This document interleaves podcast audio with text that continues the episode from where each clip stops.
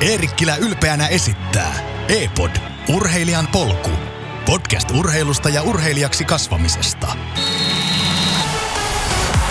Tervetuloa jälleen E-podin pariin. Tänään keskustellaan erilaisista lajikulttuureista ja niissä toimimisesta. Mun nimi on Elina Pennanen ja jaksoa isännöi tänään Mikko Pohjola. Moi Mikko. Moi, kiitoksia.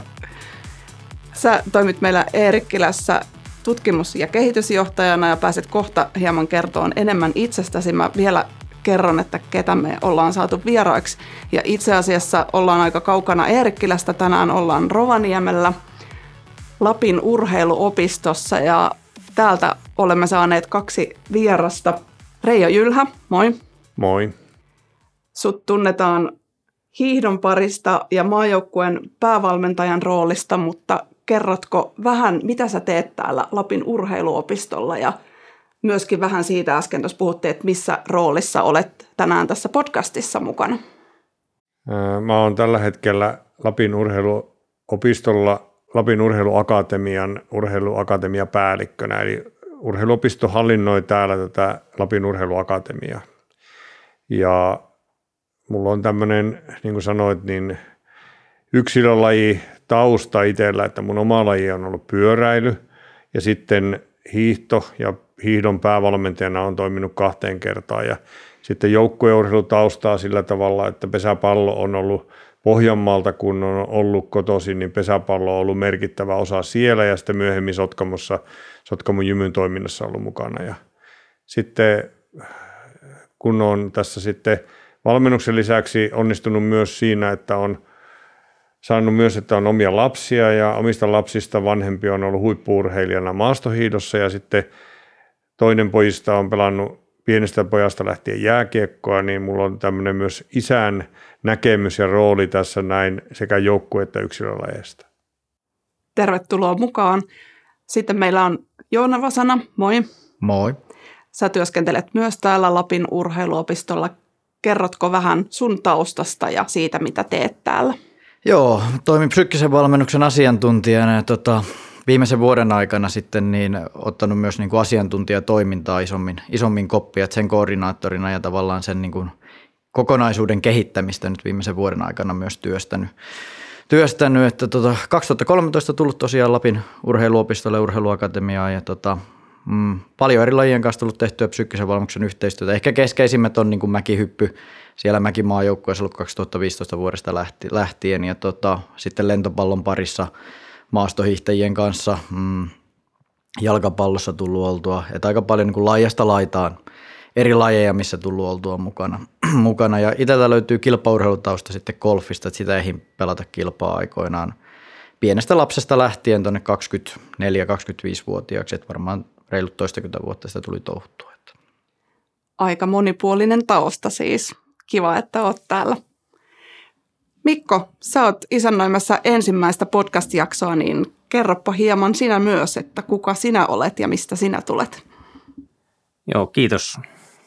Mä oon Mikko Pohjola, Eerikkilän tutkimus- ja kehitysjohtaja. Ollut tässä asemassa nyt noin puolitoista vuotta ja siinä ohessa päässyt myös sijaisena tekemään myös vähän rehtorin tehtäviä ja urheilu- ja koulutuksen toiminnon päivittäisjohtamista – sitä ennen on työskennellyt myös kahdella toisella urheiluopistolla Suomessa, Kisakalliossa ja aikanaan myös sitten täällä Lapin urheiluopistolla.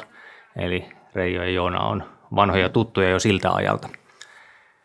Kuulostaa siltä, että on aika monipuolinen ja rikas keskustelu tulossa, joten päästän teidät vauhtiin. Mikko, ole hyvä. No niin, ja nyt kun puhutaan lajikulttuureista, täytyy vähän käsitellä, määritellä tuota käsitettä kulttuuri. Ja kulttuurihan voidaan ajatella hyvinkin monessa eri mielessä ja määritelmiä on lukemattomia. Laimmillaan voidaan ajatella, että kulttuuri tarkoittaa yhteisen tai vaikka koko ihmiskunnan henkisten ja aineellisten saavutusten kokonaisuutta, jolloin puhutaan suurin piirtein samasta asiasta kuin mitä tarkoitetaan sanoa sivistys – mutta tässä tapauksessa me puhutaan ehkä enemmänkin kulttuurista semmoisessa määritelmässä kuin, että jaettujen asenteiden, arvojen, tavoitteiden ja käytäntöjen kokoelma, joka on luonteenomainen organisaatiolle, ihmisryhmälle tai muulle joukolle. Eli lähdetään tämmöisellä kulttuurin rajauksella liikkeelle.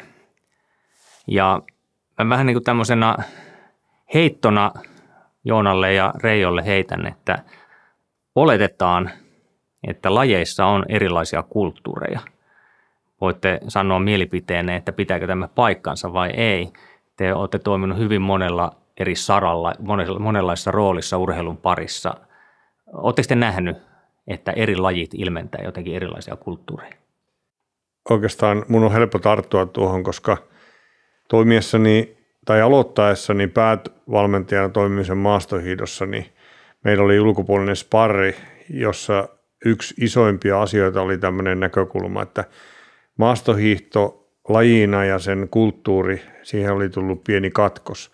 Ja meidän tavoitteena oli nimenomaan se, että me yhtenäistämme sen maastohiidon kulttuurin, mikä on Suomessa ollut.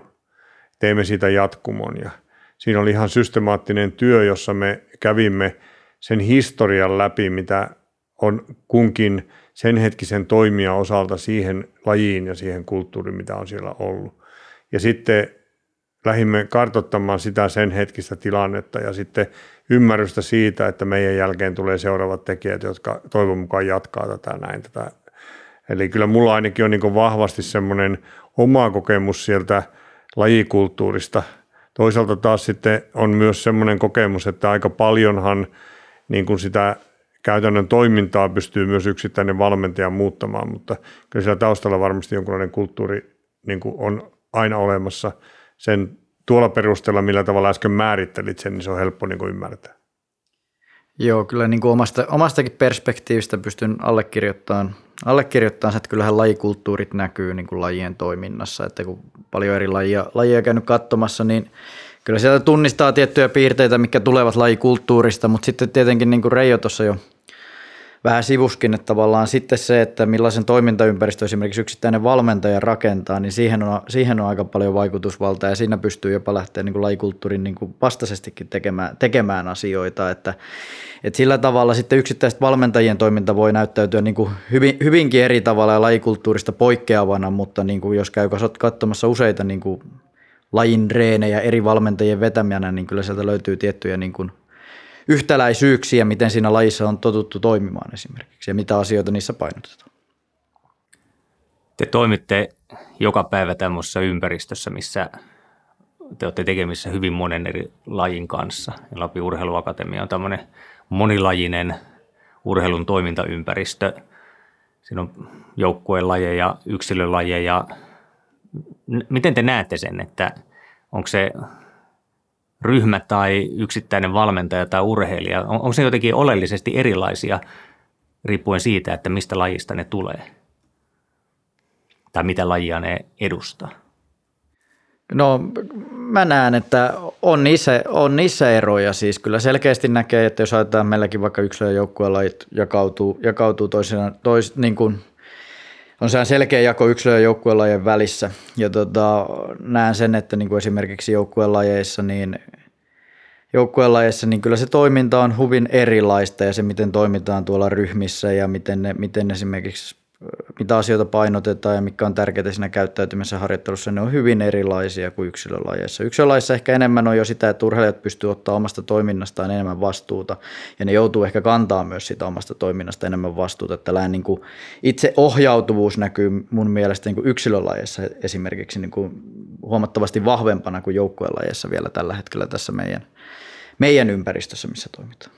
En tiedä, onko se lajikulttuuria, mutta lajin luonnetta – jotka on hyvin lähellä, niin se muokkaa aika paljon sitä käsitystä myös siitä, niistä ihmisistä, jotka on niissä lajeissa. Että jos ajattelee vaikka joukkueelajeistakin vertaa meillä vahvoja joukkueelajeja, jalkapallo, jääkiekko ja lentopallo, niin onhan se niin kuin aika erilainen, jos sitä sukupuoli vertailua vaikka tekee siinä, että, että jääkiekko ja jalkapallo kautta lentopallo, niin vaikka naisten niin kuin tämmöisenä lajina, niin siinä on niin hyvinkin paljon semmoista, jota voi sanoa, että se kulttuuri on hyvinkin erilainen siinä, että tämmöinen jätkämäisyys, joka on kuitenkin tämmöinen jääkiekon ja jalkapallon niin kuin tietynlainen semmoinen kulttuuri, joka varmasti on sitä ollut, että se on niin valtava miesvaltainen laji ollut aina ja nais, joukkuelajit on muutenkin kehittynyt paljon myöhemmin kuin yksilölajien urheilussa, niin, niin se näkyy se ero, että, että kyllä lentopallossa taas sitten se naisten ja tyttöjen puolella, niin se on niin kuin lähempänä, ne ovat toinen toisiaan siinä. Että tämmöinen kulttuurillinen kysymys, joka tulee myös siitä semmoista harrastamisesta ja pitkällä ajalla tekemisestä, niin kyllä yksilölajeissa kuitenkin tämmöinen, voisiko sanoa, miesten ja naisten niin kuin tasa-arvo ja, ja tämmöinen niin kuin yhdenvertaisuus toteutuu paljon paremmin kuin joukkuelajeissa. No mitä te tuumaatte semmoisesta, että onko se lajikulttuuri, onko se totta vai onko se enemmän mielikuvaa? Onko se enemmän se tapa, miten me ajatellaan, että esimerkiksi jääkiekkoilijat ovat sellaisia tai juoksijat ovat sellaisia? Kuinka paljon tämä on tämmöistä ehkä harhaa? Kuinka paljon se on ihan totta, että ne on erilaisia? Sanontoja on paljon. Mitä pitempi matka, sen pimeämpi vintti esimerkiksi. Vaikka niin tämmöinen sanonta, joka tulee niin kestävyyslajien suuntaan. Ja se, niin kuin se, se, sehän muokkaa ihmisten niin kuin käsityksiä, ne sanonnat tosi paljon.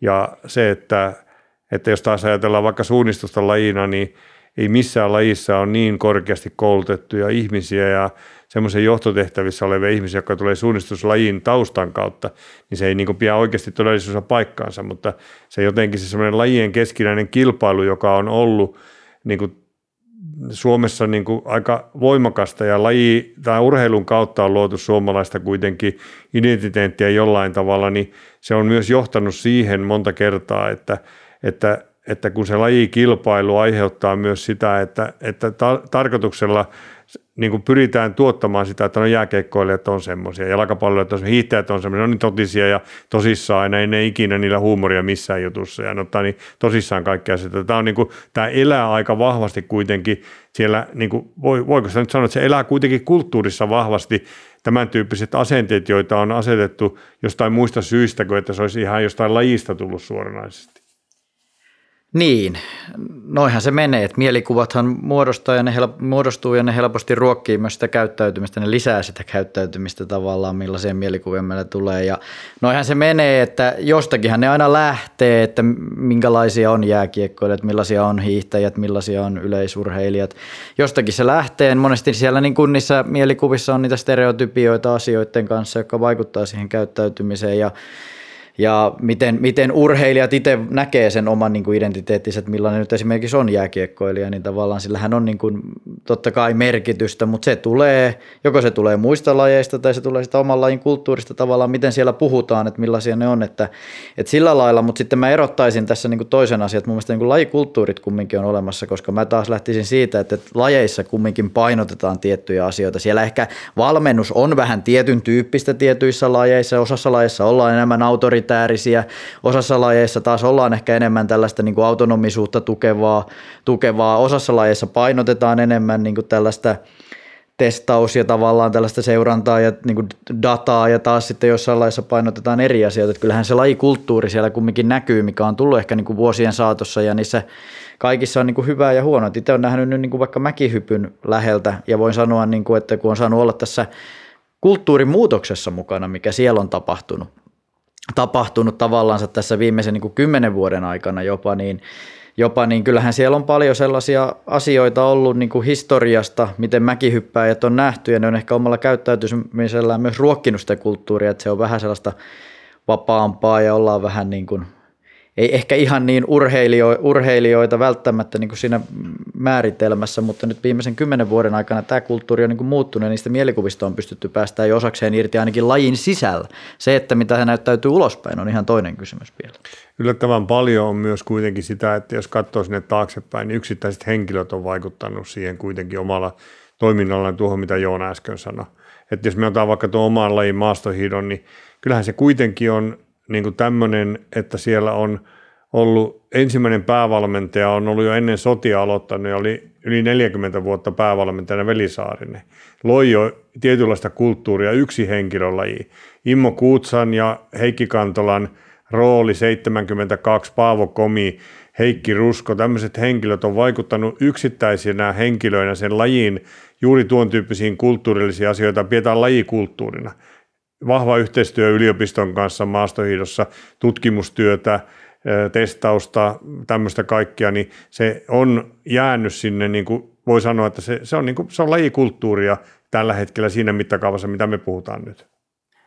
No Tuosta itse asiassa tuleekin hyvä kysymys, että jos me lähdetään siitä, että se lajikulttuuri on enemmän tai vähemmän totta ja semmoisia on olemassa, mutta onko se laji sitten loppujen lopuksi se kaikkein keskeisin tekijä, että mikä laji on kyseessä vai onko se ehkä joku, että missä seurassa sä oot tai millä maantieteellisellä alueella sä toimit.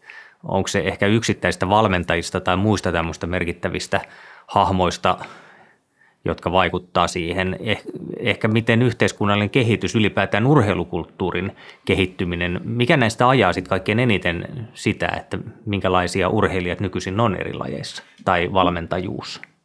No mä, mä sanon ihan lyhyesti tähän, niin Joona saa laajemmin sanoa, mutta kun mä olin tuossa pesäpallon kanssa paljon tekemisissä asuessa niin Sotkamossa, niin, niin tuota, olin ö, Lapualla, vähän otettiin siinä po- pohjalaista joukkueita, peräseudullinen naisjoukkueita ja oltiin katsomassa peliä, niin siinä oli lapuolainen pelijohtaja, joka sanoi ääneen näin, että kyllä pesäpallokin oli tosi mukava laji ennen kuin tuli Sotkamon jymy. Ja se tarkoitti sitä, että tuli yhtäkkiä semmoinen kulttuuri siellä yhdellä paikkakunnalla laji, että ruvettiin niin kuin harjoittelemaan niin kuin urheilussa. Ja se sitten aiheutti sen, että muutkin joutuivat menestyäkseen omaksua sitä samaa kulttuuria. Ja sen kulttuurin omaksuminen näkyy siinä hitaus, että Sotkamon jymy on voittanut kuitenkin niin kuin sen 90-luvulta tähän asti, niin on vain neljä kertaa jäänyt mitalien ulkopuolelle koko siinä aikana – että kyllähän siellä on luotu niin kuin jonkunlainen kulttuuri sen urheilun ymmärtämisen kautta lajiin, ja sitten muutkin ovat joutuneet hyväksymään sitä. Joo, siis voin kompata tuota Reijon, Reijon kommenttia siinä justiin, että sehän mun mielestä se lähtee tietenkin sitä urheilun kulttuurista. Että mikä siinä on ne urheilussa ne asiat, mitä tällä hetkellä painotetaan ja miten urheilu on muuttunut ja kehittynyt, niin sehän vaikuttaa lajikulttuuriin ja lajien toimintaan tietenkin. Ja lajikulttuuri vaikuttaa taas sitten mun mielestä sinne, miten niin seurat toimii. Että lajikulttuurilla on oma merkityksen siihen, miten seuroissa toimitaan, mitä asioita siellä painotetaan, mikä on siellä keskeisiä juttuja valmennuslinjassa esimerkiksi pelaajapoluilla, urheilijan poluilla.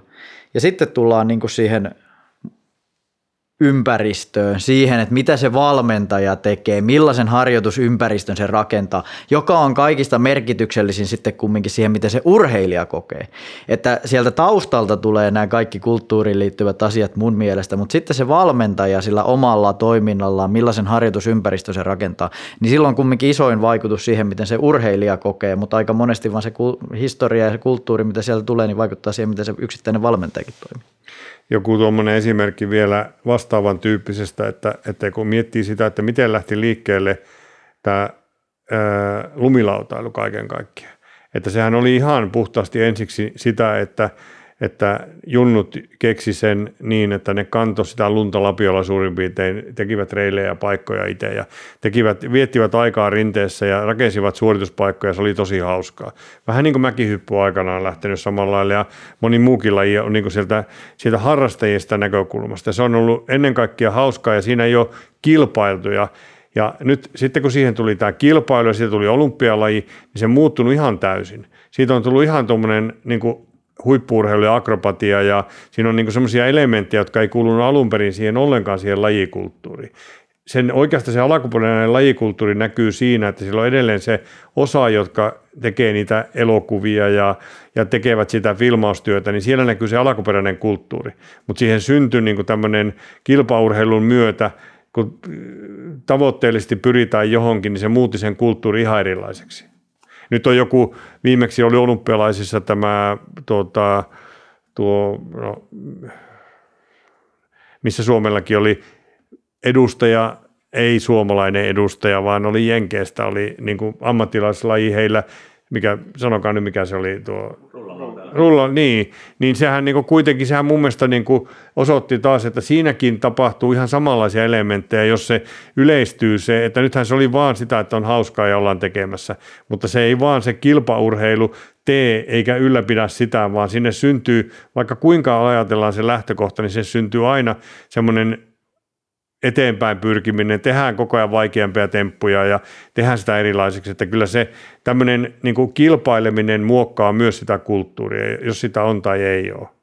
On ja sitten itse voi tuohon samaan kommentoida, kun oma, oma lajivalmennuskokemus löytyy niin salibändin puolelta, joka on kumminkin nuori laji, su, nuori laji ylipäätänsä ja niin kuin muutamassa maassa iso, iso laji, joka on sitten määrittänyt sen pelin tason käytännössä, mitä se niin kuin vaatii. Että Ruotsi nyt jossain kohin kohi ja sitten Suomi tuli niin ohitte, mutta tavallaan se, että jos ajattelee lajin kehitystä 10-15 vuoden aikana tavallaan, niin se mihinkä se on mennyt urheilullisesti, niin ne pelaajat on niin kuin ihan eri tasolla urheilullisesti ja urheilijoina, mitä ne on ollut vaikka tuolla 2000-luvun alkupuolella, jos mennään sinne saakka tavallaan.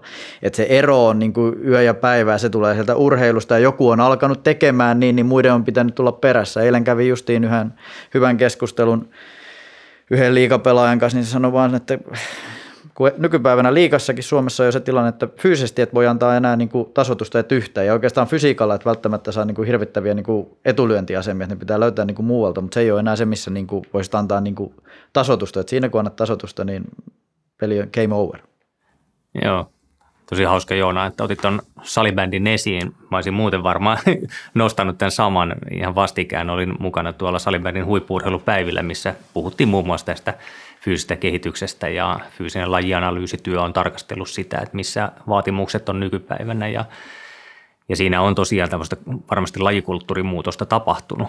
Mutta sitten aina osa voi myös sitä kysyä, että onko se kulttuurimuutos hyvä, että, että esimerkiksi lumilautailussa, rullalautailussa on varmasti niin kuin vahvasti myös niitä alakulttuuria, jotka ei välttämättä tue sitä ikään kuin kilpaurheilusysteemiin mukaan menemistä.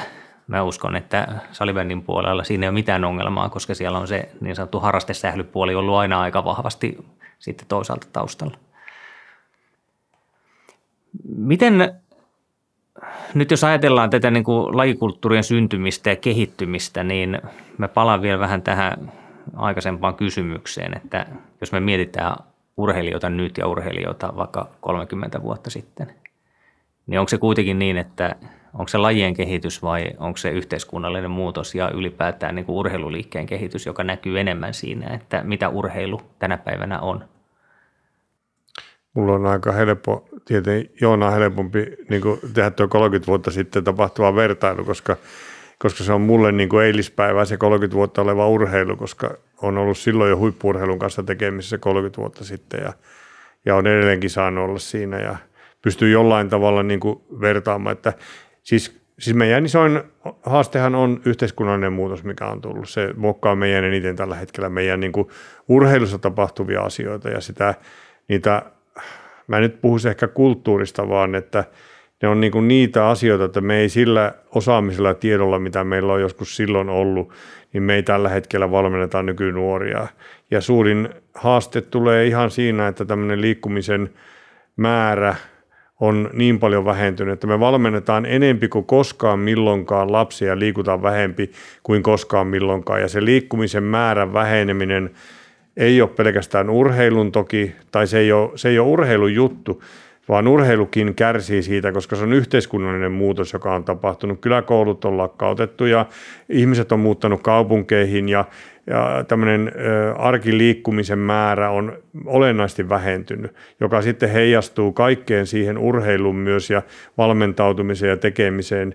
Ja Suomi on siinä tällä hetkellä yllättäen taas aika hyvin osannut mennä sinne ikään kuin toiseen laikaan. Tämmöinen polarisoituminen, niin kuin, että ollaan lähetty jostain ihan toisesta lajasta menty toiseen laita. Että mehän ollaan jäljessä Suomessa tällä hetkellä monia muita länsimaita siinä – puhumattakaan maailmasta siinä, että siellä on paljon enemmän luontaista liikkumista, sitä kulttuuria säilynyt. Meillä ollaan niin tämmöinen hyvinvointivaltio, jossa me ollaan tämmöisiä pullansyöjiä nössöjä, jossa niin kuin, ei niin kuin oikeasti niin kuin, tykätä olla kotona eikä tehdä yhtään mitään.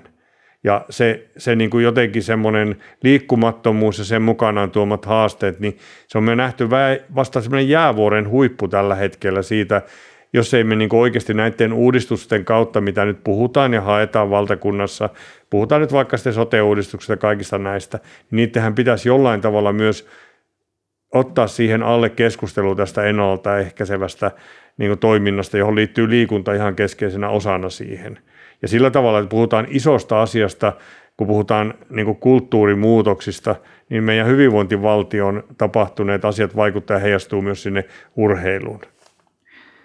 Joo, Reijolla on vähän enemmän kompetenssia. Tuohon sanoa, että meikäläinen oli 30 vuotta sitten vielä vaipoissa, mutta, tuota, mutta niin kuin omasta, omasta niin kuin kasvusta ja liikunnasta ja urheiluurasta niin kuin sillä tavalla niin kuin siihen peila, peilaten, niin kyllähän se muutos on iso, että kyllä vielä itse kun oli lapsi ja nuori, niin silloin liikuttiin vielä paljon, että varmaan niitä viimeinen, viimeisiä sukupolvia, jotka on sen niin kuin sitä tehnyt tavallaansa, että nykypäivänä kun valitettavasti vaan on se, että kun meillekin tulee urheiluakatemiaan tai salibändiseuraan tulee niin kuin lapsia ja nuoria, niin tilanne voi olla se, että ei osata juosta edes esimerkiksi ja ollaan, ollaan sitten oikeasti niin huonossa kunnossa, että ei niin kuin pystytä tavallaan 60 minuutin niin kuin liikkuminen voi olla tiukassa oikeasti siinä vaiheessa. Onhan se muutos niin kuin iso, koska siihen itse nuoruudessa oli aina pihapelit ja, ja liikunta oli ainakin itselle ja monelle kaverillekin niin kuin tosi tärkeää, että sitä tehtiin paljon.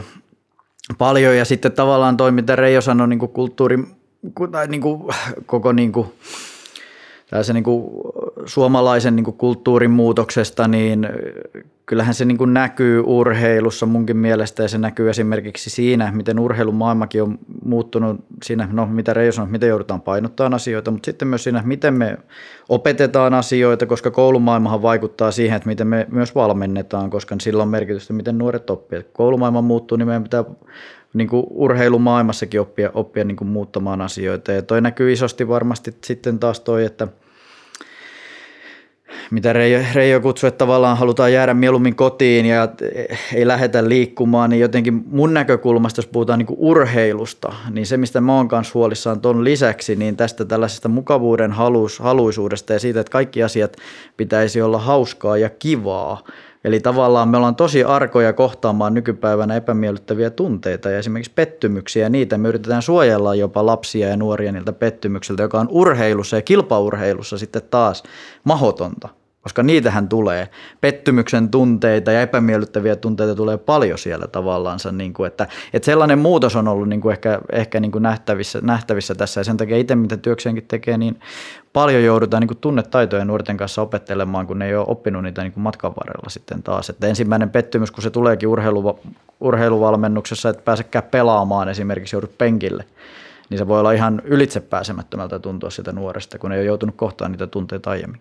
Mulla on yksi tähän asia vielä, joka vaikuttaa niin tosi paljon tämmöisessä tilanteessa, kun meiltä puuttuu Suomesta ainoana, mä en nyt ihan uskalla sanoa tietenkään sitä, että kun mä en tiedä ihan mitä käsitteellä länsimaat tarkoitetaan, mutta jos puhutaan niin kuin, niin kuin yleensäkin, niin Suomi on yksi niistä harvoista maissa, missä ei ole ammattilaisurheilua ollenkaan vakavasti otettuna. Eli jos katsotaan koko niin kuin isoa kenttää, niin lähes poikkeuksetta kaikissa maissa on urheilu ammattina, paitsi Suomessa. Ja valmennus ei ole edes ammattinimikkeenä olemassa. Suomessa ei ole edes valmentajanimikettä ammattina. Eli meidän, niin kuin, meidän, me, me ollaan rakennettu identiteettiä urheilun kautta, mutta se on ollut jotenkin sillä tavalla, että se meidän ammattilaisuus urheilussa on ollut silloin sotia ennen.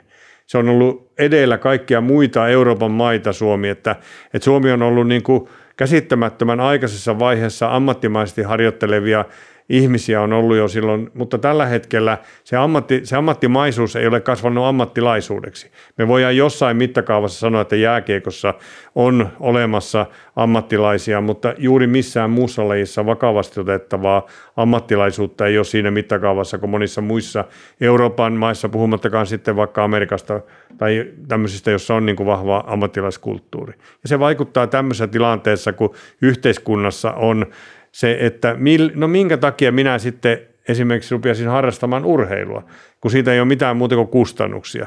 Kun sitten taas muualla voi ajatella, että se voisi olla vaikka minun ensimmäinen ammatti, se urheilu. Mutta meillähän se ei juuri kovinkaan konkreettinen ole.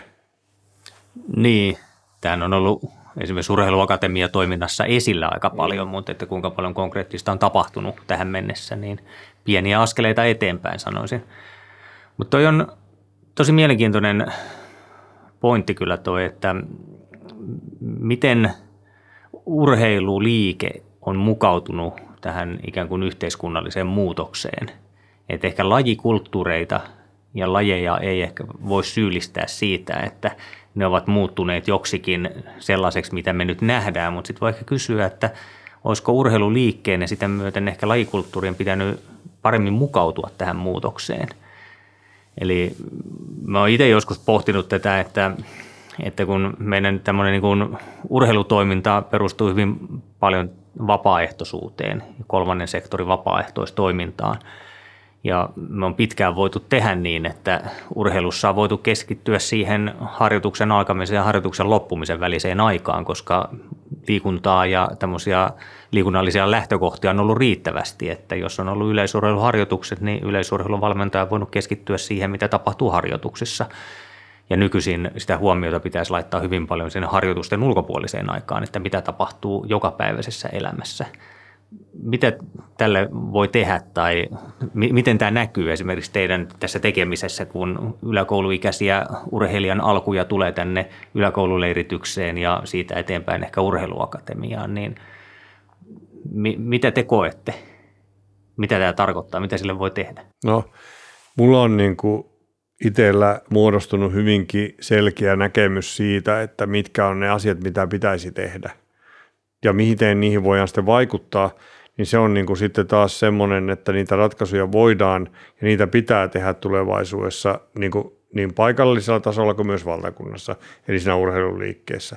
Ensimmäinen asia yhteistyö koulun kanssa. Sitä on kehitetty nyt viemona Suomi-mallia on tekemässä, missä sitä liikunnallisuutta koulupäivän aikana ollaan lisäämässä selkeästi, että koulu on kuitenkin se paikka, missä me voidaan sitä liikunnallisuutta ylläpitää ja lisätä kaikkien oppilaiden osalta. Ja sitten toinen on se, missä kun meillä on selkeästi osoitettu, että ei pelkästään lasten, vaan myös aikuisten fyysinen kunto ja toimintakykyisyys on heikentynyt huomattavasti, niin se pääpaino pitäisi laittaa siihen perheliikuntaan, perheen yhdessä liikkumiseen ja siihen kannustamiseen ja motivoimiseen.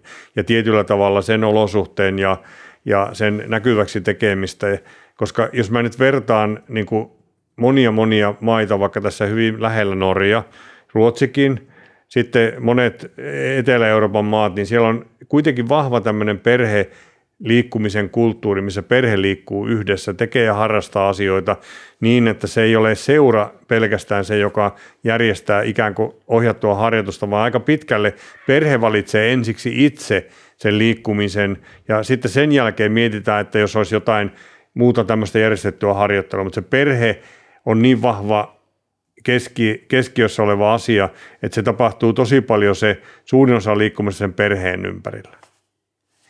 Joo, voin kompata Reijoa taas sillä niin kuin omista kokemuksista, että ei varmasti jos alkanut golfia pelaamaan, jos ei koko perhe olisi pelannut ja lähes kaikki sukulaiset, että tavallaan silloin niin kuin mun, mun tavallaan lajivalinta on ollut keskeinen ja sieltä on tullut se tuki siihen lajiin tavallaan se on, on viety, viety eteenpäin, että kyllähän se perheen, perheen rooli tässä on niin kuin keskeinen tämän niin kuin liikunnan määrän lisäämisessä ja liikunnallisen elämäntavan oppimisessa niin kuin lapsilla ja nuorilla, että et, et sieltä mun mielestä on niin kuin mahdollisuus, mahdollisuus löytää tähän ehkä se ongelma, niin se ongelma vaan on tällä hetkellä, että vanhemmat ovat ajautuneet tämmöiseksi kuskeiksi. Eli ne kuskaa lapsia harrastuksissa niin, että niiden oma vapaa-aika käytännössä menee siihen, että ne saa lapset vietyä. Jos on kolme lasta ja jokaisella eri harrastus ja ollaan kaupunkiolosuhteissa ja ne harrastukset tapahtuu eri paikoissa, niin se vanhempien ilta on yhtä rallia niin kuin lasten kuskaamista harjoituksissa ja harjoituksista pois. Ja se kuitenkin pitäisi olla niin kuin pääsääntöisesti niin, että perhe lähtee yhdessä liikkumaan ja sitten jos sitä täydennetään jollain tavalla, niin silloin se on tasapainossa se tilanne. Mun tuo ei ole tällä hetkellä ihanteellinen se tilanne. Me kilpaillaan lajeissa koko ajan siitä, lapsista valmennetaan nuorempana ja nuorempana, jotta ne pysyisi liikunnassa mukana. Mutta jos ei perheessä synny sitä liikuntakulttuuria, niin kyllä me ollaan hävitty se peli silloin. On ja, on ja sitten just se tavallaan, että miten itse ajattelet, siellä nuoressa ja lapsena pitäisi niin kuin vaan paljon erilaisia niin kuin liikuntamuotoja, on ne sitten laje, lajeja tai näin, niin tavallaan eri liikuntamuotoja mahdollisimman paljon, paljon tehdä monipuolisesti. Ja tärkeintä olisi niin kuin ruokkia niillä ohjaajilla, valmentajilla, kaikilla, vaan se, niin kuin se innostus sitä tekemistä kohtaan, että sieltä tulee se liikunnallinen elämäntapa ja liikunnallisuus, että siihen lajiin ehtii sitten spesifioitua ja keskittyä myöhemmässä vaiheessa niin kuin oikeasti, että sen, niin kuin sen ilo ja innostuksen, sen motivaation tukeminen sitä liikuntakohtaan olisi mun mielestä niin kuin äärettömän keskeinen ja siinä on niin kuin vanhemmilla ja valmentajilla tietenkin iso merkitys, merkitys mitä se ruokkii. Jos puhutaan nyt vaikka urheiluopistoista ja sitten puhutaan kaupungeista ja niin kuin näistä, jotka on niin kuin aika pitkälle rakentanut erittäin laadukkaita liikunta- ja urheiluolosuhteita, niin minun mielestä se niin kuin niiden olosuhteiden hyödyntäminen entistä paremmin, mitä tällä hetkellä tehdään, tämän tyyppisen toiminta, että meillä niin kuin oikeasti on Suomi aika hyvä paikka alusta tehdä sitä asiaa. Mutta vaikka nyt esimerkkinä sitä, että, että miten me ratkaistaan se, että kun meillä on yleisurheilukenttiä vaikka olemassa, niin ne on aina lukossa ja sinne ei pääse ja ei saa hyppiä korkeushyppypatjalla. Ja niin kuin mä, kieltoja on niin kuin ihan järkyttävä määrä. Toki mä ymmärrän sen, että ne paikat ei pysy välttämättä ehjänä aina, mutta se, että ei ne nyt ainakaan sillä hyväksi tulee, että ne on kaikki kiinni. Että pitäisi olla enempi sitä, että niitä olemassa olevia olosuhteita pystytään käyttämään siihen vapaaehtoisen liikunnan myös hyötyyn, eikä vaan järjestettyyn niin toimintaan. Joo, no tässä hyvin selvästi nousee esiin se, että tässä on tämmöisiä yhteiskunnallisia kysymyksiä, jotka on hyvin laajoja ja hankalia ratkottavia, mutta toinen tulokulma siihen voi olla sitten se, että miten vaikkapa yhdessä lajissa voidaan tähän tarttua – tässä nousi esiin, että tämmöinen tietynlainen urheilun ammattimaistuminen, toisaalta hyvä ja tavoiteltava asia, toisaalta saattaa olla osa ongelmaa, että jos meillä on vaikka koko päivä toimisia lasten ja nuorten valmentajia tai valmennuspäälliköitä, niin ohjaako se kenties siihen, että sitten tulee esimerkiksi sitä kilpailua osallistujista, ehkä sitten sitä yksilajisuuteen ohjaamista liikaa. Ja onko ehkä niin, että tämä kolmen koon periaate, kuskaa, kustanna, kannusta, ei ehkä olekaan välttämättä hyvä asia, koska se saattaa ohjata perheitä ikään kuin vääränlaiseen vastuunottamiseen siitä, että se ei jääkään se liikuttaminen enää osaksi sitä perheen vastuuta. Otan taas lyhyen lähe, lähestymisen siihen, kun Joona on nyt tässä asian niin kuin tekemisen ytimessä asiantuntijana viemässä valmentajille sellaista osaamista. Meillä helposti käy sillä tavalla, että meillä ajatellaan, että se, niin kuin se valmentaja, mistä Mikko mainitsi, niin se on se päätoiminen valmentaja, niin se hyvyys mitataan sillä, että mitä vanhempien kanssa se toimii, sen parempi se on.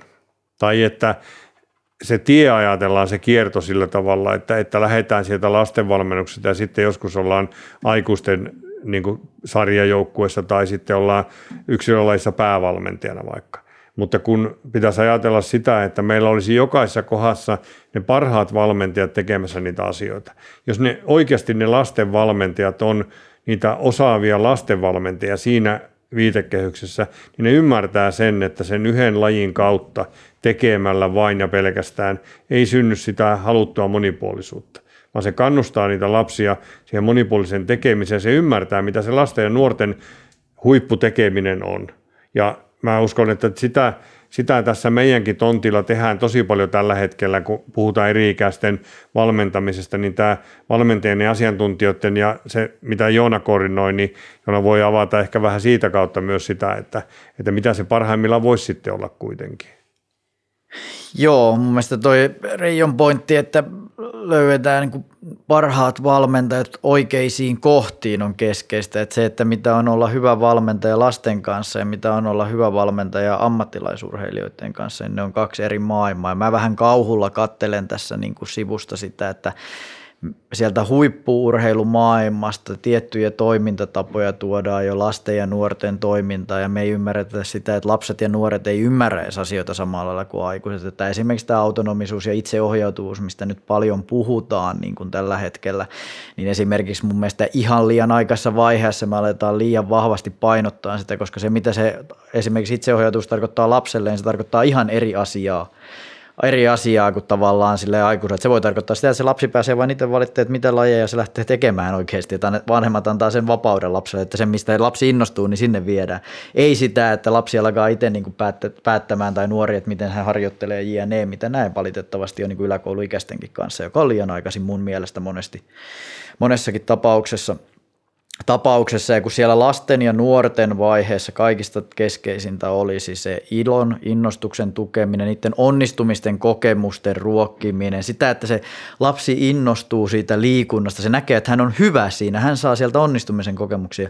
Ja se on luontaista, että asiat, missä me koetaan olevamme hyviä, niin mehän innostutaan niitä, niitä on kiva tehdä enemmän ja enemmän ja enemmän. Ja mitä aikaisemmin me aletaan valmentaa niitä, niin silloinhan kun me aletaan valmentaa, niin meillä tulee aina se elementti, että silloin meidän pitää pystyä myös myös nostamaan sieltä niitä kehityskohteita vahvasti ja tavallaan katsoa sitä niin kuin, aika niin kuin rehellisesti sitä tilannetta. Se ei välttämättä ole ihan lasten kanssa vielä hy, hyvä asia tavallaan se, että siellä enemmän se positiivisuuden onnistumisten löytäminen, sen tukeminen on mun mielestä niin kuin se keskeisin, keskeisin asia. Ja siellä mä itse näen myös siihen niin kuin, että me pystyttäisiin eri lajit tekemään yhteistyötä. Eli tavallaan sitä, että ei olla kateellisia omasta urheilijasta. Jos se lapsi tai nuori urheilee, liikkuu monessa eri lajissa, niin se on vaan lottovoitto suomalaiselle liikunnalle ja urheilulle lopulta. Että ei lähdetä liian aikaisin siihen, että no kun sä, sä niin kuin et pääse talvella näihin harjoituksiin, sä et pysty kesällä pelaamaan vaikka meillä, kun sä talvella vedät vaikka alppihiihtoa ja kesällä jalkapalloa sitten.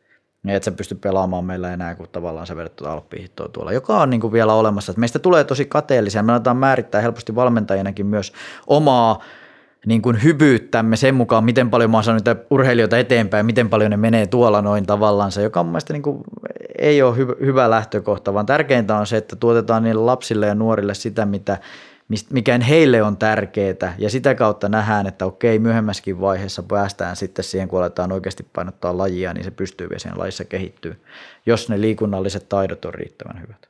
Mulla tässä pääsiäisenä Martti oli käymässä, oma poika oli tällä Rovaniemellä ja käytiin tätä keskustelua samaisesta asiasta ja niin kuin Martti sanoi näin, että hän ei muista, että hän olisi koskaan harjoitellut, kun hän on ollut lapsi tai nuori. Että hän on aina vaan kikkailu ja leikkinyt niin kuin, me asuttiin toki Vuokatissa urheiluopiston alueella pitkään, jolloin Martti niin kuin koki, että hän omistaa sen alueen ja kaikki siellä olevat asiat. Ja, eli muistan tämmöisenkin, ne rakensi kiipeilytelineitä sinne, niin Martti pysäytti ne huoltomiehet ja sanoi, että kiitos kun rakensitte mulle tuon kiipeilytelineitä. Että tavallaan se ympäristö oli semmoinen, joka niin kuin motivoi ja auttoi siinä, mutta mielikuva itsellä omasta tekemisestä on se, että mä en ole koskaan harjoitellut silloin, kun mä ollut nuori. Se on vaan liikkunut koko ajan. Ja se on niin kuin tuo valinta itse, tuo, tuo, niin mä niin koin semmoista onnistumisen elämystä isänä siinä keskustelussa juuri tuon kautta, että, että, että se on niin kuin onnistunut sillä tavalla, että, että se, niin kuin se semmoinen kehittyminen on ollut hyvin omaehtoista ja valintavapaus on ollut olemassa sitten siihen asioihin. Voisiko tota ehkä tiivistää silleen, että vaikka harjoittelussa määrä ja laatu on aina tärkeitä – ja toiminnan vaikuttavuutta kannattaa aina tavoitella, niin kuitenkin se on niin, että ne kriteerit on erilaiset ja ne määritelmät on erilaiset. Mikä on laadukasta harjoittelua lapsille, mikä on vaikuttavaa toimintaa, kun puhutaan lastenurheilusta, että sitä ei voi miettiä samalla tavalla kuin sitten huippuvaiheessa. Siis olet asian ytimessä, että tavallaan määräthän muuttuu, tietenkin se on selvä vielä niin kuin matkan varrella ja sitten ennen kaikkea se, että mitä on laadukas toiminta. Me puhutaan kyllä paljon laadukkaasta harjoittelusta ja laadukasta toiminnasta, mutta se, että kun se tuolla laitetaan kymmenen valmentajaa, niin jokainen mieltää sen eri tavalla. Että se, että me ehkä niin tunnistettaisiin oikeasti se, että mitä on vaikka lasten kanssa, alle 12-vuotiaiden kanssa, mitä on oikeasti niin laadukas toiminta ja mihinkä siellä keskitytään ja painotetaan, mitä on sitten siitä ylöspäin ja näin näin tavallaan se eri ikäluokissa. Sen määritteleminen on mun mielestä niin todella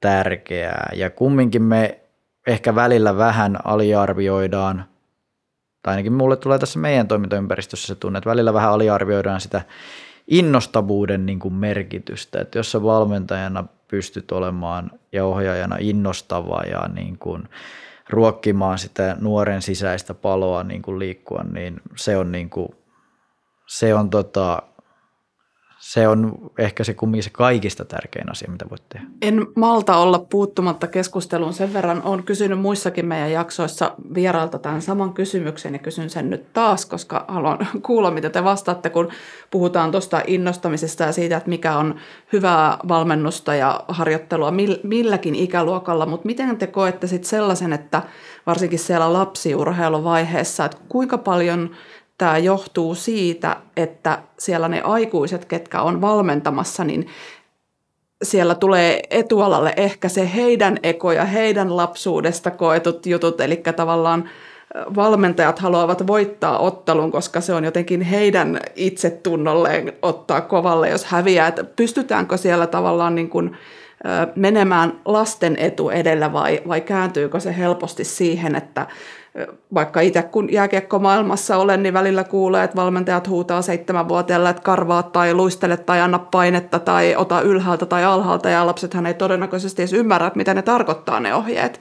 No tota, tätä mä yritin tuossa aikaisemmin vähän sanoa, että on hyvin tiivistetty, että ehkä ne, tämä on niin ja valmentajilla tietenkin, mutta ehkä ne, missä nämä asiat ei toteudu, missä mennään niin kuin tosi nopeasti jo niin kuin ammattimaiseen toimintaan, niin ehkä tuolta juuri ne syyt löytyy sitten, että miksi tavallaan aletaan vaatia lapsilta jo niin kuin liikaa, mihin ei pysty. Että pitäisi muistaa, että lapset on lapsia ja ne on hyvin pitkälle vielä ennen kuin tällainen esimerkiksi abstrakti ajattelu kehittyy, jossa aletaan ymmärtää syy-seuraussuhteita, jolloin se valmentaminen muuttuu siinä vaiheessa, mutta se voi olla niin kuin yläkoulussa on vielä, jotka ei, joilla se ei ole kehittynyt osa, niin kuin, kun se on yksilöllinen, missä vaiheessa se kehittyy, niin on yllättävän pitkälle pitää mennä, niin se ymmärrys siitä, että ei me voida valmentaa niitä samalla tavalla kuin aikuisia, niin aikuisia. Ja ehkä tuohon niin just, just noin, että tavallaan tuolta se ehkä sitten tulee mahdollisesti niillä, jo, jo, jo, jotka sitten toimivat tuolla tavalla, niin sieltä omasta halusta voittaa. Ja se, se, niin kuin se voittaminen on ehkä itselle jopa tärkeämpää kuin niille lapsille ja nuorille. Tai se, että sitä voittamista tavoitellaan niin sanotusti niin kuin väärin keinoin. Että ainahan voittaminen on varmasti kaikille niin kuin kivaa, mutta se, että miten se tehdään, niin siitähän siinä on enemmänkin kyse sitten taas, että mikä asia painottuu. Niin kyllä niin kuin aika pitkälle pääsee sillä, että ei kohdenna mitään palautetta sille lapselle, suoranaisesti semmoista, joka liittyy siihen sen suorittamiseen, vaan – pyrkii siihen, että sen olosuhteen ja ehkä joidenkin välineiden avulla muokataan sitä tekemistä sillä tavalla, että se semmoinen onnistumisen elämys saadaan synnytettyä. Se on se valmentajan osaaminen on sitä, että se syntyy se, valmen, se onnistumisen elämys ilman, että sitä annetaan ohjeiden kautta, vaan pysytään niin oikeasti ohjaamaan se onnistumiseen tuolla tavalla. Ja sitten se, että oikeastaan se ylävitoset on ainut, mitä se valmentaja tarvii niin kuin valmennusosaamiseen siihen, että kun se tulee se onnistuminen, niin aina annetaan se palaute, että mahtava hyvin menee ja se innostaminen ja semmoinen, joka on niin kuin jotain muuta kuin, että me ruvetaan niin kuin antamaan teknisiä ohjeita jostain suorituksesta tai muuten, johon me mennään aivan liian aikaisin, niin kuin Joonna sanoi, että kyllä tosi pitkälle päästään siihen, että lapsi oppii luistelemaan, hiihtämään – tekemään asioita ilman, että sille on koskaan sanottu ohjetta siitä, että miten sen pitää tehdä, kun siihen annetaan ne virikkeet sen olosuhteen ja välineistön niin hyödy, hyötykäytön kautta. Se on sitä ammattitaitoa lasten niin liikuttamisessa se osa siellä. Ja mä tuon tähän vielä yhden elementin lasten liikuttamisessa, mikä on mun mielestä tärkeää ammattitaitoa – on herkkyys asioiden kanssa. Eli tavallaan kun, jos sä näet, että lapsi kokee onnistumisen kokemuksen tai se on innoissaan jostain asiasta, niin juuri toi niin kuin Reijo sanoi, että sitten ne ylävitoset ja tuet tavallaan sitä, koska lapsi määrittää tietyssä vaiheessa itse sen onnistumisen, mikä on niin kuin pallonheittoa, kun se heittää ilmaa, niin mikä on se onnistuminen. Että se voi näyttää aikuiselle siltä, että no hän toi pallo lähtenyt ilmaan yhtään, mutta se lapsi on ihan innossa, että kato miten korkea heitto. Siinä vaiheessa, kun sä menet sanomaan, että no kun Pekka heitti vähän korkeammalle kuin sinä, niin tota, pystyisikö vielä saamaan sitä tonne. Vaan siinä vaiheessa just pitää tukea sitä, hei mahtavaa, olipa korkea heitto ja menipä hienosti toi. Eli sellainen herkkyys siellä tavallaan, että kun näetkee, että lapsi innostuu, kokee onnistumisen kokeen, silloin just tukea sitä tavallaan sitä lapsen niin kuin pätevyyttä. Mä itse niin muistan tämmöisen niin kuin yläkouluikäisen kanssa tehneen virheen, kun halusin suojella omaa poikaani siitä, että jos tulee pettymyksiä sitä menestyks, jos ei menestykään, ja varmasti niin kuin ajattelin sillä tavalla, että se olisi hyvä asia, selitin etukäteen, että ei ole niin tärkeää niin kuin menestyminen kuin tämän ikään, että on hopeasompa hiihtokisat, niin ei sillä ole merkitystä, että kuinka hyvin sä siellä pärjäät. Että, että tärkeintä on, että se on niin kuin mukava olla ja tehdä ja tämmöistä niin kuin tein. No sitten ja sanoi, että, että yleensä on niin kuin ollut jopa päinvastoin, että kun miehillä varsinkin, jos ne on pärjännyt kovin hyvä tuossa sarjassa, niin ei ne ole sitten niin kuin enää – niin kuin aikuisena välttämättä edes pärjännyt, jos haluaa sinne jatkaa. No sitten kävi niin, että mentiin Simpeleelle hopeasompakisoihin ja Martti oli kakkonen siellä hopeasompakisoissa. Niin se tuli semmoinen niin kuin mulle reaktio siitä, mä tunnistin sen, että Martti ajatteli, että mokasinko mä nyt. Teinkö mä nyt jotain väärin, kun mä olinkin kakkonen täällä, kun eihän nyt pitäisi saisi pärjätä. Niin mä niin huomasin heti ja osasin korjata sen siinä tilanteessa, mutta huomasin, että itse tämä minun valmentaja niin kuin persoona siinäkin kohdassa toimi juuri niin, että yritin hyvää, mutta en osannut. Ja toi on kinkkinen kysymys omalla tavalla. Me esimerkiksi tässä jalkapallon huhka- ja helmaripolun systeemin kehittämisessä puhuttu aika paljon siitä, että milloin vertailu toisiin tai ehkä johonkin vertailuarvoihin on hyvästä, milloin se on ehkä semmoista, mikä toimii itseään vastaan. Kuinka paljon pitäisi kiinnittää huomiota vaan siihen, että, että se henkilökohtainen kehittyminen tapahtuu, että on tullut kehittymistä suhteessa siihen omaan aikaisempaan, kun kuitenkin on paljon tätä yksilöllistä eroa vaikka biologisessa kasvussa ja monen muun tekijän kehittymisessä. Tämä on hankala paikka aina miettiä, kun kuitenkin toisaalta vertaileminen ja keskinäinen kilpaileminen on monille aika luonteva.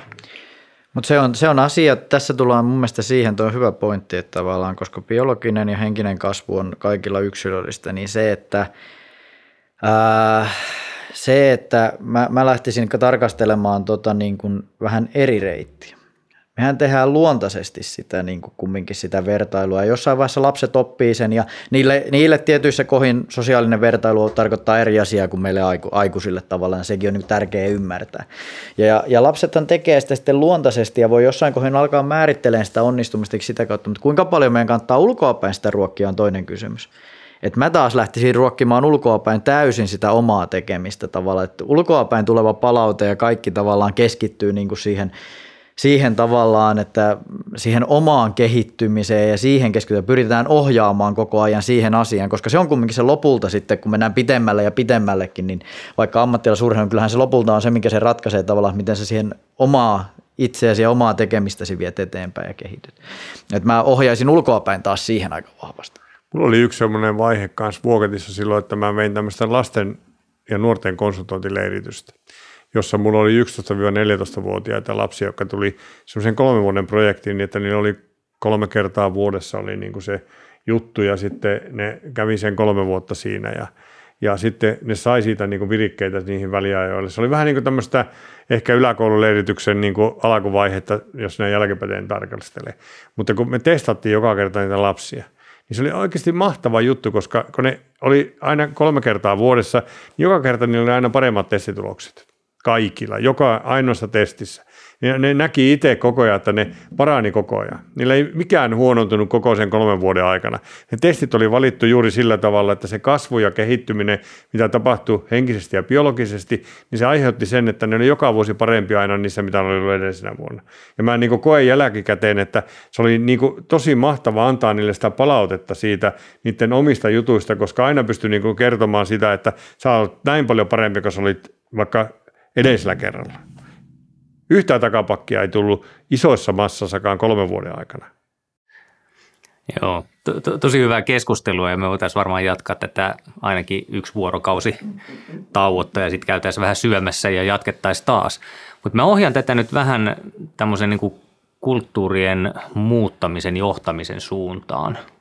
Tässä on viime vuosina, ehkä viimeisen parin vuosikymmenen aikana ollut aika paljon johtamis- osaamisessa, organisaatiotutkimuksessa esillä tämmöinen niin kuin organisaatiokulttuurien tärkeys ja puhutaan siitä, että organisaatiokulttuuria pitää vaalia, yrityskulttuuria pitää yrittää johtaa. Ja tämä on mun mielestä vähän niin kuin semmoinen haastava paikka, koska näissä kulttuureissa, kun tuppaa olemaan niitä semmoisia helpommin tunnistettavia piirteitä, miten me puhutaan, miten me käyttäydytään, miten, minkä näköiseksi me laitetaan meidän toimintaympäristö. Ja sitten on näitä tämmöisiä arvoja ja normeja, joista me vielä saadaan kiinni, mutta ne ei ole välttämättä ihan täysin meidän hallussa. Ja niiden taustalla on vielä niitä semmoisia pohjimmaisia perusoletuksia, joita me ei välttämättä edes tunnisteta. Me ei ymmärretä, että miksi me toimitaan tietyllä tavalla – niin kuinka tätä kulttuuria sitten pystyy johtamaan tai muuttamaan tietoisella toiminnalla. Ja mä otan tähän vielä tämmöisen esimerkin, että mä oon tässä aika monta vuotta suomalaisessa urheiluverkostossa saanut toimia ja mun mielestä suomalaisessa urheiluverkostossa on tosi paljon hyviä, fiksuja ihmisiä, joilla on mun mielestä ihan oikeanlaisia pyrkimyksiä auttaa lapsia ja nuoria voimaan hyvin ja menestymään ja samalla sitten ehkä tuottamaan Suomeen urheilumenestystä. Mutta käykö tässä kuitenkin niin, että sitten nämä lajikulttuurit tai ehkä isommassa kuvassa urheilukulttuuri sitten syö sen ikään kuin meidän strategian, niin kuin Peter Drucker on sanonut, että kulttuurit syövät strategioita aamupalaksi, että käykö siinä niin, että se kulttuuri kuitenkin vie niin paljon, että meidän hyvät pyrkimykset tehdä hyvää kuitenkin sitten aina vähän jää vajaaksi? Mm, tuo on hankala kysymys. Mulla on tarttumapinta tuohon ainoastaan tällä hetkellä oikeastaan niin kuin sillä tavalla, jos me itse ajattelee sitä omaa kokemuskenttää, niin, niin huippuurheilusta ja jotenkin se huippuurheilussa se toimintaympäristön muuttaminen ja sitä kautta siihen kulttuurin vaikuttaminen, niin se on paljon yksinkertaisempi ja helpompi osa siitä, mutta se ei vaikuta eikä heijastu mitenkään sinne lasten ja nuorten tekemiseen. Että niin kuin jos puhutaan siitä, että, että me niin kuin halutaan vaikuttaa tiettyihin asioihin ja niiden tekemiseen, niin huippuurheilu viitekehyksessä se mulle ainakin esiintyy paljon yksinkertaisempana asiana.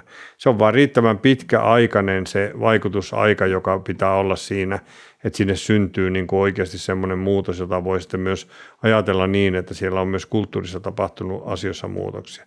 Mutta tuossa lasten ja nuorten tekemisessä, niin se voi olla niin, että mä en ole siihen enää riittävän niin kuin hyvää sen tarkastelun näkökulmasta, mutta mä näen, että niitä muuttuvia tekijöitä on paljon hallitsemattomia tekijöitä enemmän kuin huippuurheilussa, koska me päästään huippuurheilussa niin kuin niiden niin kuin rakenteiden kautta vaikuttamaan siihen paljon paremmin kuin tuommoisessa lasten ja nuorten tekemiseen, jossa on niin kuin niitä koulua, vanhempia, kavereita, kaikkia semmoisia, joita on niin paljon kärsitty jo pois, kun mennään sinne huippuurheiluun, että siellä vaan se tulos ja siihen suuntaava tavoitteellinen tekeminen on semmoista, johon sitten yritetään saada niitä elementtejä, joissa tässäkin on puhuttu. Sielläkin pitää olla sitä iloa ja motivaatiota, kiinnostusta ja semmoisia, mutta, mutta mulle ainakin tuo esiintyy tuo Mikon kysymys semmoisena, että on todella niin kuin haaste olla niin kuin vaikuttamassa ja vastaamassa niihin, jotka liittyy siihen lasten ja nuorten liikuntaan. Joo, samo, samoja ajatuksia siitä, että haastava, haastava kysymys, kysymys ja ei oikein ei ole itselläkään sillä lailla tähän niin kuin vastausta tai vastausta, koska oma kokemus myös niin kuin pääsääntöisesti mäkin tuun huippuurheilusta niin kuin lähtökohtaisesti ja, ja siellä, se, siellä sen pystyy niin kuin tekemään ja esimerkiksi niin kuin vaikka mäkihypyssä, niin mikä se kulttuurimuutos tässä on ollut, niin se on ollut niin kuin nähtävissä ja se on vielä ollut helppo tehdä, kun siellä on koko lajissa aika vähän niin kuin tekijöitä ja ihmisiä, että tosi pieni laji, että se pystytään niin kuin tekemään, mutta sitten kun me tullaan tähän isoon massaan ja tullaan siihen, niin se on sitten asia erikseen. Ja jotenkin itselle vaan ulkoapäin näyttäytyy jääkiekko sellaisena mielenkiintoisena, kun tästä asiasta keskustellaan, että, että mitä siellä on muuttunut jääkiekossa tässä viimeisen 30 vuoden aikana. Mitä muutoksia siellä on tehty, mitä siellä on niin tapahtunut, että miksi tavallaan se jääkiekko on myös sitten niin kuin, okei, lapsissa niin kuin iso massa tekee siellä, mutta sitten miksi se on myös huipulla tavallaan niin kuin mennyt noin paljon eteenpäin. Mä uskon, että se johtuu tästä koko polusta ja siellä on jotain tehty myös niin kuin, varmasti tämän asian suhteen, että koko lajikulttuuria on pystytty niin kuin muuttamaan, mutta se, että mitä ja miten, niin en osaa sanoa, mutta se on mielenkiintoinen olisi kuulla niistä asioista. Joo, mulla itsellä nousee mieleen semmoinen, että Erikilässä kun tehdään paljon pelaajakehitysyhteistyötä Salibändiliiton ja Palloliiton kanssa ja siinä kehitetään niitä toimintatapoja, joita pyritään viemään mahdollisimman laajasti sinne junioritason toimintaan ja nyt tässä on noussut hyvin keskeiseksi tekijäksi se, että omatoiminen liikunta ohjatun harjoittelun ulkopuolella on todella tärkeä, niin kuin kaikki tietää. Ja sitten kysymys kuuluu, että kuinka me päästään siihen vaikuttamaan. Että jos lajiliiton avustuksella ja hyvällä yhteistyöllä seurojen kanssa vaikutetaan valmentajien osaamiseen ja annetaan heille työkaluja, välineitä, toimintamalleja, miten tehdään, niin jotenkin silti tuntuu, että se on, se on siellä jossain niin kuin käden ulottumattomissa, että miten me pystytään vaikuttamaan esimerkiksi – lajissa tapahtuvan, esimerkiksi seuratoiminnan ja seurassa tapahtuvan valmentamisen kautta siihen, että mitä tapahtuu silloin, kun ne ei ole siinä valmentajan silmän alla. Tuohan on se ongelmatiikka, jota me mietitään tällä hetkellä liian paljon tuosta näkökulmasta, koska sehän johtaa edelleen siihen kontrolloidun tekemisen lisäämiseen vaan. Meidän pitäisi luottaa siihen, että jos niin kuin siihen, siihen valintaan, että me tehdään siitä niin kiinnostavaa ja niin motivoivaa, että siinä ei voi olla valitsematta sitä vaihtoehtoa. Ja me aika vähän keskitytään sen tyyppiseen ajatteluun, vaan me ajatellaan sitä, että meidän pitää jollain tavalla olla hanskassa ja ohjata sitä, mutta me ei uskota siihen, että ihminen tekee valintoja myös, jos siitä tehdään riittävän houkuttelevaa ja mukavaa siitä asiasta. Me ollaan aika vähän keskitytty sen tyyppisen asian miettimiseen, että miten se toimisi, jos se menisikin noin. Niin, siis toihan on ihan mun mielestä niin kuin erittäin hyvä pointti, koska jos mietitään, että tässäkin pöydän äärellä neljä ihmistä istuu ja liikunta- ja urheilun maailmassa kaikki mukana, niin epäilen, että miksi, miksi mekin tässä ollaan, niin jokainen meistä on jossain vaiheessa omatoimisesti sitä liikunnasta niin kuin kiinnostunut, kiinnostunut kumminkin, että se tavallaan niin kuin se kyllähän niitä omatoimista valintoja tehdään ja kyllähän ihmiset luontaisesti ja lapset varsinkin suuntautuu niihin asioihin, mitkä ovat kivoja ja hauskoja. Että, että siinähän se on niin kuin se tavalla, että miten asioista tehdään niin kivaa, hauskaa, että sitten siitä tulee myös omaa ehtoista siitä jutusta käytännössä. Joo. Kulttuurit on tärkeitä. Niihin pitää pyrkiä vaikuttamaan, koska niiden kautta on mahdollisuus saada suuriakin muutoksia aikaiseksi, mutta se on haastavaa. Tämä on se yhteenveto tästä. Mä oon jonkun verran aikaisemmissa töissäni ja nyt sitten nykyisissäkin töissä pohtinut vähän tätä kulttuurin vaikuttamista ja sen kulttuurijohtamisen haaste on se, että siitä löytyy sitten aika vähän semmoisia hyvin konkreettisia, suoraviivaisia toimintatapoja ja malleja, mitä, mitä voisit tehdä asian eteen. Mutta ehkä semmoinen yhteinen tekijä, minkä mä oon löytänyt ja tunnistanut, on se, että siinä pitää päästä ikään kuin henkilökohtaiselle tasolle. Eli pitää vaikuttaa suoraan ihmiseen ja siihen, että miten, miten yksilöitä ohjataan, miten yksilöiden kautta tehdään se muutos. Ja tässä on tietysti se haaste, niin kuin Joona nostit, että ehkä mäkihypyn kontekstissa, jossa nykyisellään ehkä ne toimijamäärät on paljon pienemmät kuin joskus aikoinaan, niin siinä on pystytty ehkä nopeampaan muutokseen, koska se on ollut pienempi joukko, jotka on voitu ottaa yksilöinä joka ikinen. Ja sitten jos me mennään johonkin hyvin suureen lajiin, niin se varmaan on aika hidasta mutta siinäkin kai se tapahtuu sitten yksilöiden kautta. Onko se sitten esimerkiksi valmentajien kouluttamisen ja osaamisen kehittämisen kautta, missä me voidaan sitä hidasta muutosta ajaa eteenpäin? No mä lähtisin niin kuin siitä reitistä ihan vaan senkin takia, että niin kuin jos lähdetään, niin kuin, että kaksi, tai kaksi oikeastaan, valmentajat, vanhemmat. Siinä on mun mielestä ne kohdat, koska ne ovat suorassa linkissä niiden lasten kanssa koko ajan. Ne pystyy tavallaan omalla osaamisellaan, ymmärryksellään, ymmärryksellään niin kuin ruokkima, ruokkimaan tavallaan esimerkiksi sen lapsen niin kuin innostusta, innostusta vaikka liikuntaa ja näin, että, että siellä on ehkä se, niin kuin, se kohderyhmä, mihinkä, mihinkä minä panostaisin niin kuin huomattavasti. Et, et siellä me saadaan se vaikutus, koska ne on sitten suorassa linkissä niihin, missä me halutaan se muutos, koska me halutaan niissä lapsissa että ne, se, että ne alkaisi liikkumaan enemmän, niin silloin pitää panostaa niihin, ketkä sitten pystyy vaikuttaa suoraan, suoraan niiden kanssa. Eli sieltä yksilön kautta, niin kuin sanoit, se muutos lähtee mun mielestä myös. Yhteiskunta niin kuin on varmasti muuttunut ja aika on muuttunut paljon, mutta yksi asia ei ole muuttunut miksikään, muutos. Ja se muutoksen niin kuin tekijä on monta kertaa, niin se voi olla yksikin ihminen ja sen yhden ihmisen vaikutus sitten muiden ihmisten kautta. Että kaikki isot asiat, joita tapahtuu tällä hetkelläkin maailmassa, sodat ja muut, niin siellä on taustalla joku mielipuoli tai joku muu, joka on aiheuttanut kansassa uskoa siihen, että tässä tehdään asioita ihan oikein, vaikka tehtäisiin ihan mitä sattuu. Niin kuitenkin edelleenkin mä niin kuin näen sen niin, että, että meidän pitäisi myös hakea semmoista kollektiivista – lähestymistapaa, missä sitten on niin, kuin niin vahvasti edelleenkin semmoinen, kyllä ihmiset on edelleenkin laumaeläimiä ja johdettavissa olevia, mutta se, että jos me niin kuin ajatellaan sillä tavalla, että maailma on muuttunut niin paljon tai ihminen on muuttunut niin paljon, että se ei toimi enää tänä päivänä, vaan täytyy toimia jollain muulla tavalla, niin me ei oikeasti muuteta sitä kulttuuria. Kyllä sitä pitää johtaa jonkun sen kulttuurin muutosta kuitenkin ei tämmöisiä tuu, jos ei ole semmoista niin kuin vahvaa näkemystä ja johtamista. Niitä ihmisiä pitää olla tietenkin paljon, olla tekemisissä sitoutumassa siihen, mutta sitä jonkun toimesta pitää kuitenkin johtaa. kyllä me siihen niin kuin kuitenkin päädytään, niin kuin, tai minä ainakin päädyn siihen, että jos muutosta halutaan, niin jonkun pitää sitä muutosta johtaa myös.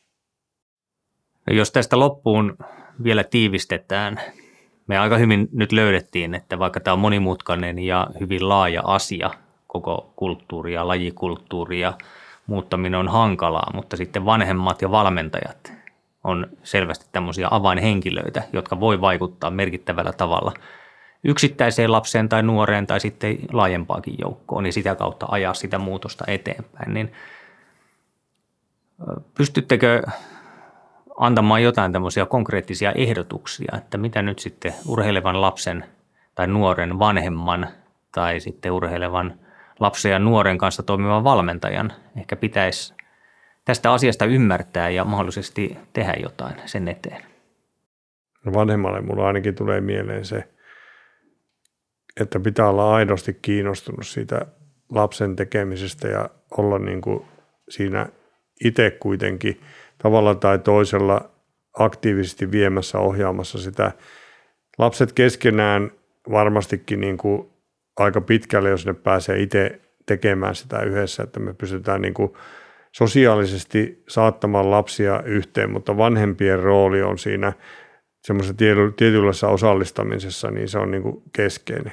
Se valmentajahan on tässä nyt lasten kohdalla varsinkin, niin se on semmoinen asia, joka me ollaan itse keksitty tässä näin niin kuin vuosikymmeniä aikana ja vuosi, niin kuin oikeastaan viimeisien vuosikymmenen aikana lasten liikunnassa. Eihän nyt lasten harrastetoiminnassa mitään valmentajia on joskus mennä. Ei tarvitse, kun äsken puhuttiin sitä vuosikymmenistä taaksepäin, niin ei lasten, lapsia on valmennettu mihinkään urheiluun.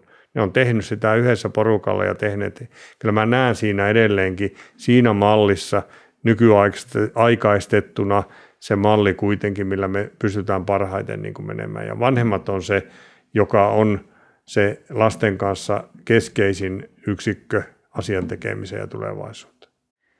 Joo, mä en lähtisi edes erottelemaan näitä vinkkejä ja niitä, vaan niin kuin molemmissa mun mielestä pätee samat asiat, niin kuin tuo, mitä Reijo nostikin jo, aidosti kiinnostunut, se on niin kuin äärettömän tärkeä. Aidosti kiinnostunut ja tuetaan sen lapsen niin kuin valintoja, tuetaan sitä lapsea siellä harrastuksessa tai suhtautumisessa harrastukseen. harrastukseen.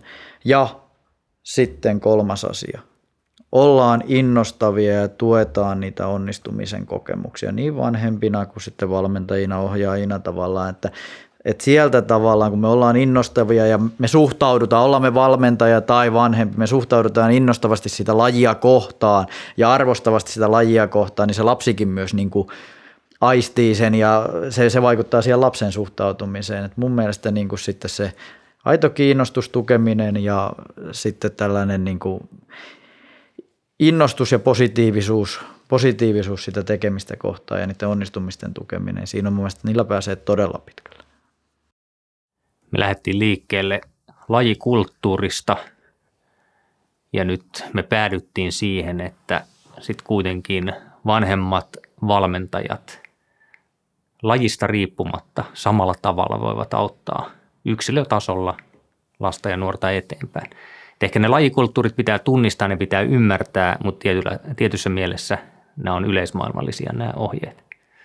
Kiitoksia teille kaikille. Mukava päästä käymään Rovaniemellä ja toivottavasti päästään kuulemaan jossain kohtaa uudestaankin teidän ajatuksia. Kiitos paljon. Kiitos. Kiitos. E-pod. Urheilijan polku.